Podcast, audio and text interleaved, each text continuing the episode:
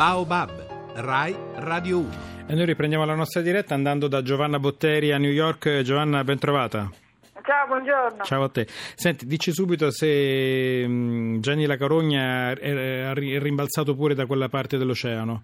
Beh, è inevitabile che, che, che Gianni La Carogna diventasse immediatamente molto popolare perché è uno scenario che eh, gli Stati Uniti, che pur sono un paese violento, armato, non conoscono. Per loro le, le partite di football americano, di soccer sono un grande evento in cui si arriva tutti assieme, tifoserie eh, confuse che bevono assieme, eh, che stanno assieme, non c'è questa, questo aspetto che è molto hooligans, molto europeo della tifoseria mm, violenta, del, dello stadio come una sorta di, di, di sacrario, uh, de, degli eserciti gli uni contro gli altri uh, opposti. E uh, una cosa che in qualche modo impressiona perché lo sport si cerca di considerarlo da queste parti come un terreno neutro, insomma, non mm. un terreno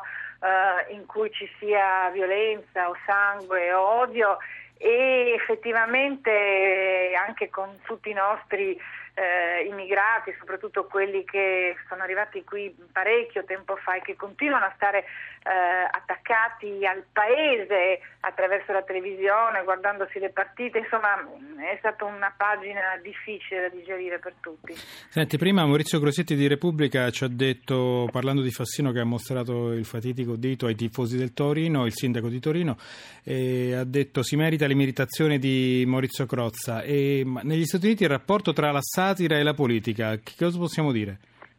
No, il rapporto fra la satira e la politica è aperto come un'autostrada a cinque corsie.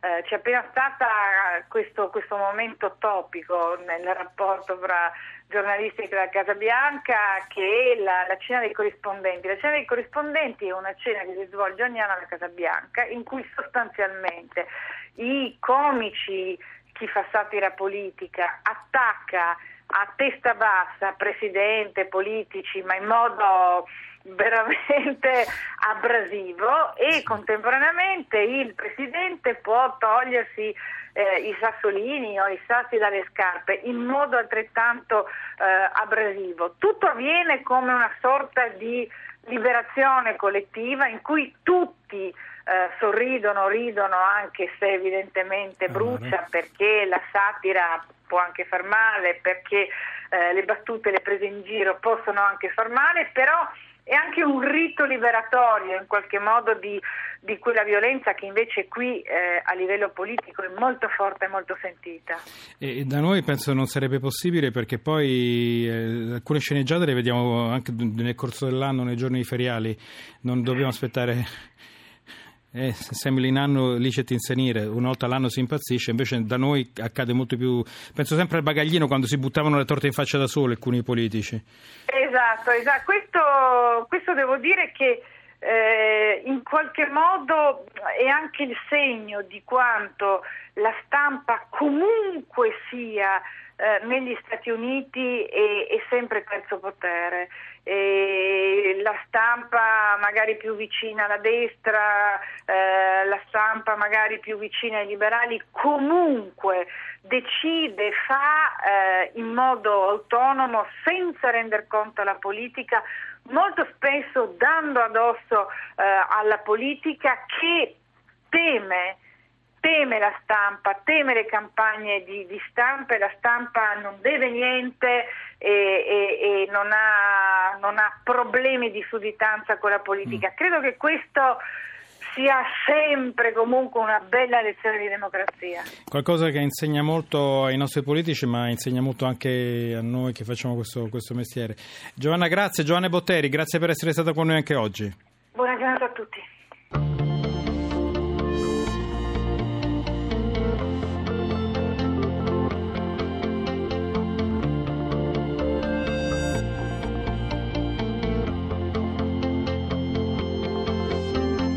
Immagini che lasciano il segno e resteranno dentro i miei occhi nel tempo. Se ti guardo, io rivedo me stesso. Ti addormento e nel silenzio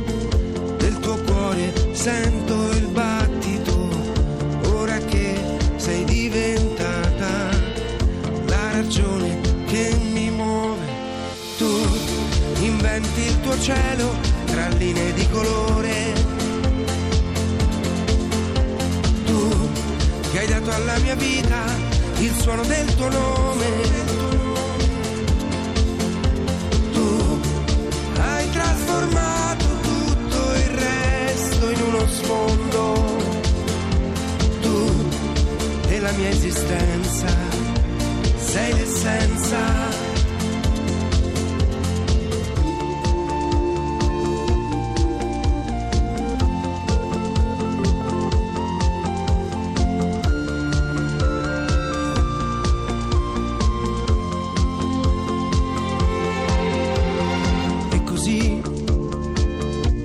Sei riuscita a cambiarmi, ritrovandomi, forse un uomo migliore. Ti proteggerò dal vento, poi ti guarderò sbocciare. Sei la mia motivazione, la passione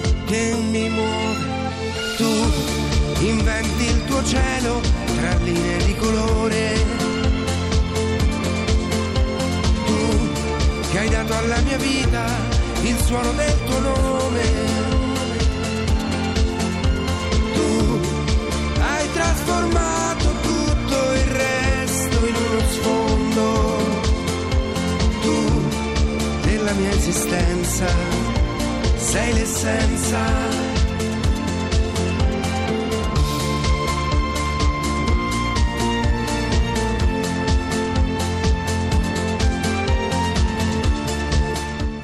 Quella di oggi deve essere eh, giornata di gita per una scuola in provincia di Ragusa, ovviamente non solo per loro, però qui però il problema è che i bus usati sono quelli che di notte trasportano gli immigrati irregolari intercettati in mezzo al mare e le famiglie dei ragazzi hanno detto no, niente gita. Ne parliamo con Chiara Marasca, giornalista del Corriere del Mezzogiorno. Buon pomeriggio, benvenuta. Buon pomeriggio a voi. Che è successo poi? La gita l'hanno fatta i Eh, ragazzi?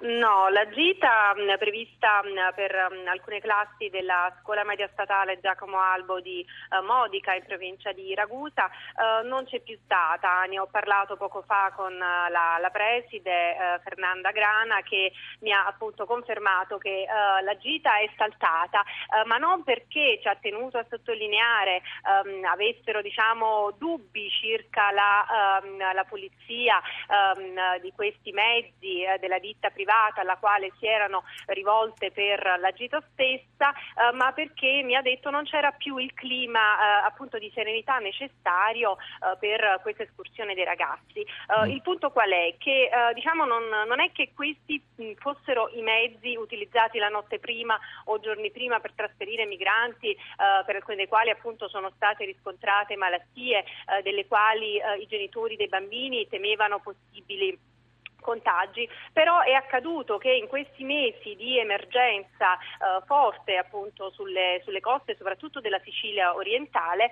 ehm, venissero chiamate appunto a collaborare ditte private eh, a fornire quindi i loro mezzi per i trasferimenti dei migranti appunto ai centri accoglienza eh, che eh, svolgevano contemporaneamente anche un servizio appunto per alcune scuole. Quindi diciamo eh, c'era un forte timore che potesse verificarsi una situazione eh, di non completa sicurezza per i propri figli da parte di eh, questi genitori che quindi diciamo, hanno manifestato questa preoccupazione eh, legittima, dice la preside, legittima, dice il sindaco eh, e però e quindi appunto si, sono, si è creato diciamo, questo, questo caso, questa, questa, questa vicenda. Quindi insomma è stato trovato un modo anche un po' elegante per uscire da fuori da una situazione che E ovviamente un po' imbarazzato tutti, anche se poi eh, io non Sì, so se si certo. possa essere contagioso un sedile di un, di un bus, io non ne ho idea. Però è Questo non lo possiamo sapere, di certo devono essere seguite delle procedure di disinfezione e sterilizzazione e la ditta diciamo, che era stata poi citata anche dagli organi di stampa perché appunto quella a cui questa gita era stata affidata si è affrettata a dichiarare che assolutamente questi mezzi erano puliti, sarebbero stati quindi assolutamente eh, regolari per il trasporto dei bambini, che quindi non c'era alcun rischio. Eh, il punto è, eh, si tratta di razzismo, non di cattiva accoglienza? No, appunto dice la preside, assolutamente no, dice il sindaco eh, di Modica, Ignazio Abate, che pure ho sentito poco fa, eh, però eh, di certo diciamo, c'è una preoccupazione eh, da parte, mi diceva il sindaco, non solo della gente della nostra città, ma anche un po' di tutta la provincia, non ci sentiamo più sicuri perché l'emergenza è forte e la gestione diciamo, di alcune fasi eh, del- dell'accoglienza dei migranti soprattutto di quelle dei trasferimenti centri accoglienza, diceva vengono delegate agli enti locali senza che noi ne abbiamo i mezzi. E diciamo per mezzi non parliamo ovviamente solo dei mezzi di trasporto appunto ma tutte le, le capacità diceva il sindaco che dice quindi ci sentiamo un po' abbandonati. E quindi appunto diceva forse questo, eh, questo caso è servito a richiamare un po' l'attenzione su una vicenda che deve essere attenzionata diceva il sindaco. E infatti appunto mi diceva che è in programma nelle prossime ore un vertice con prefettura e con la regione per affrontare appunto insieme questa situazione perché effettivamente lui dice qui c'è un allarme da. No, no, parte questo, dei questo- no, è tutto cioè- chiaro, queste sono, sono storie che- alle quali noi non, non- non arriviamo, spesso sono storie che riguardano i paesi di frontiera, nel senso che sono i primi che eh, vengono incontrati da queste persone che arrivano, che attraversano il mare. È una vicenda che pone tante domande, qualcuno abbiamo cercato di tirarla fuori, avremmo voluto parlare anche con la preside, poi non è stato possibile, comunque mh, grazie. Chiara Marasca, giornalista del Corriere del Mezzogiorno, grazie, a presto, grazie, per essere Grazie stata te, con noi. Grazie a voi.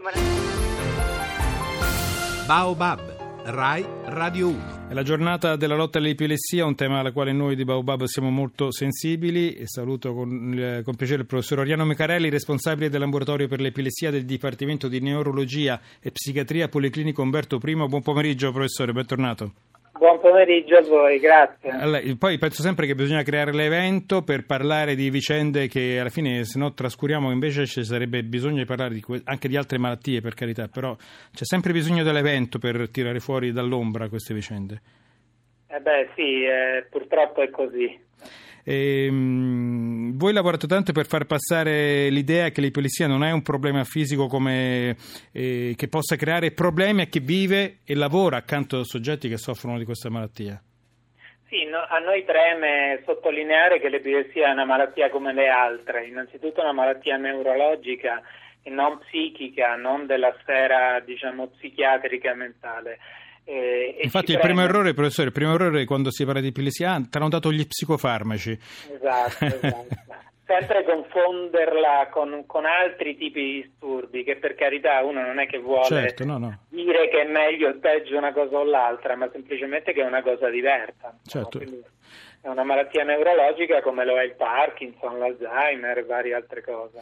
È difficile riconoscere l'epilessia perché non ci sono solamente quelle crisi che vediamo a volte al cinema, quelli con la bava alla bocca, no, ci sono anche queste, magari anzi sono anche l'eccezione, sono altre crisi che sono molto meno evidenti. Sì, ha detto bene, le crisi eclatanti, quelle che vediamo al cinema, in metro, in piazza, eccetera, sono in realtà le meno frequenti. Molte altre crisi hanno un correlato clinico meno evidente, meno apprezzabile quindi a volte anche trascurato, anche per anni. Eh, professor Mecarelli, siccome voi lavorate molto per dissodare il terreno, spiegare che l'epilessia non è quella cosa terribile, eh, abbiamo questa idea che si trascina da tempo. E, l'anno scorso avete preparato questo libro, un titolo bellissimo, A volte non abito qua, scritti di persone che soffrono di epilessia. E cosa preparate quest'anno? In realtà abbiamo presentato quest'anno in occasione della giornata nazionale che, che era ieri appunto, eh, abbiamo continuato a diffondere molto il libro mh, che si intitola appunto A volte non abito qui e che prende il titolo da, da una poesia scritta da, da una paziente che soffre di epilessia. Eh, mh, perché la- il filo conduttore un po' delle nostre campagne di sensibilizzazione è proprio la narrazione dell'epilessia. Eh, è nato questo libro che ha avuto un, un grande successo e ci è servito molto eh, e da d'ora in poi vorremmo lavorare più sulla, sui video. Eh, stiamo pensando di lanciare una campagna per raccogliere eh, testimonianze eh, video registrate di persone che hanno che vivono l'epilessia sulla propria pelle, insomma, e, e, e vedremo poi di raccoglierle in un, in un docufilm che dovrebbe essere presentato l'anno prossimo, almeno questo secondo i nostri intendimenti. Un docufilm, e io mi permetto di aggiungere, non abbiate paura di dire che avete l'epilessia e non abbiate paura di andare dal medico se avete questo, questo sospetto. Io ringrazio il professor Mecarelli della LICE, la Liga Italiana contro l'Epilessia. Professore, a presto, buon lavoro. Grazie a voi.